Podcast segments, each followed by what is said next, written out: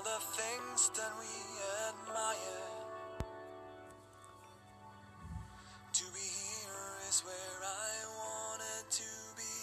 سوئن رو داری میشنویم از لوتس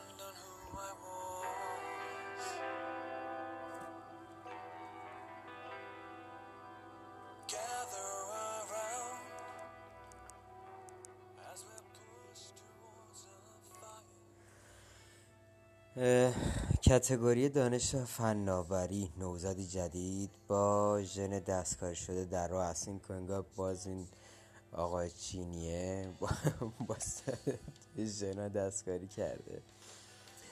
ارزم به حضورتون که 2018 بود خبر اومد. این آقای چینیه دست زده تو ژن حالا این سری انگار دو بار دومش. پس از گذشت حدود دو ماه از تولد دو نوزاد با ژن دستکاری شده گفته می شود که یک زن دیگر نیز باردار یک جنینه مشابه است. عامل هر دو دستکاری ژنتیکی پژو- پژوهشگری چینی است که احتمالا باید پاسخگوی بازخواست دولت چین باشد. پژوهشگر چینی که پس از تولد نخستین نوزاد حاصل دستکاری ژنتیکی در سراسر دنیا به شهرت رسید گویا تولد یک نوزاد دیگر را هم طراحی کرده است.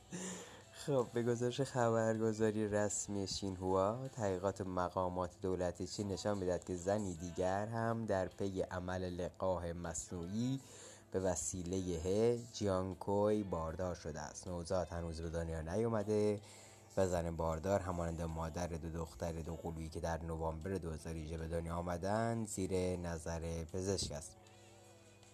هجیانگوی در کنگره در نوامبر 2018 در هنگ کنگ اعلام کرده بود که یک زن دیگر نیز باردار یک جنین با ژن دستکاری شده است.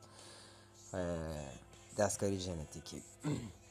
جیانکوی که استاد دانشگاه است و در حال حاضر در مرخصی به سر می‌برد در فیلمی که 2016 نوامبر 2018 اه، در یوتیوب منتشر کرد درباره کار و هدفش توضیح داد. او در ویدیوی مزبور درباره تولد دو نوزاد با دستکاری ژنتیکی گفت که ژن دو نوزادی که متولد شدند طوری دستکاری شده که هیچ کدام آنها حاوی ویروس HIV نیستند اگرچه پدر آنها مبتلا به ایز است. او همچنین توضیح داد که برای تحقیقاتش هشت زوج به طور داوطلبانه با او همکاری کردند. تمام پدرها HIV مثبت اما مادرها سالم بودند. دو نوزاد متولد شده به نامهای مستعار لولو و نانا از طریق لقاح مصنوعی به دنیا آمدند تا ابزار ژنتیکی موسوم به کریسپر کیس 9 یا آنطور که برخی آن را مینامند قیچی ژنتیکی با هدف ایجاد جه- جهش ژنتیکی بتواند اجرا شود. دولت چین آزمایش های غیرقانونی روی انسان. دولت چین تصریح کرده که این پژوهشگر به تنهایی و غیرقانونی عمل کرده با تحقیقاتش قانون را نقض کرده و کوشیده به شهرت برسد و به منافعی دست یابد. به نوشته خبرگزاری شینهوا دستگاه قضایی چین در صدد بازخواست از این پژوهشگر است. هی جیانکوی همچنین متهم شده به اینکه در ارائه برخی اسناد تقلب کرده و آگاهانه نظارت دانشگاهی که در آن کار می‌کرده را دور زده است. دانشگاه او در شهر شنژن در جنوب چین واقع شده است. همچنین گفته شده که این پژوهشگر به طور خصوصی یک گروه تحقیقاتی بین المللی را سازماندهی کرده و از فناوری استفاده کرده که امنیت و نتیجه بخشی آن نامطمئن است.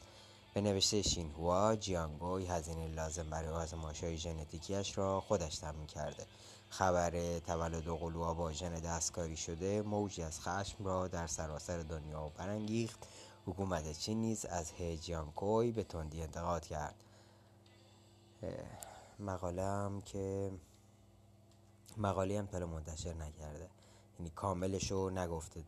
دقیقا داره چه غلطی غلطی می‌کنه و چی کار کرده اینو هیچی رو اعلام نکرده. خلاصه اینکه دنیا نمی‌دونم حالا بهش بگیم پیشرفت بهش بگیم پس رفتی خوردم ترسناک به نظر میاد.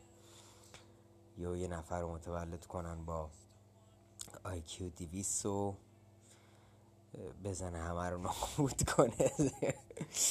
زه هممون یه تیگه یه سری بابان ببینه و اون چشی بهش میگن. میمونه میمونایی چه می‌دونم میمونات از ما ضعیفترن دیگه در کل این که نمی‌دونم بگم نسل آخریم. نمی‌دونم وضعیتمون به کجا می‌رسه. در این که خوب خوش باشید. تا پادکست بعدی.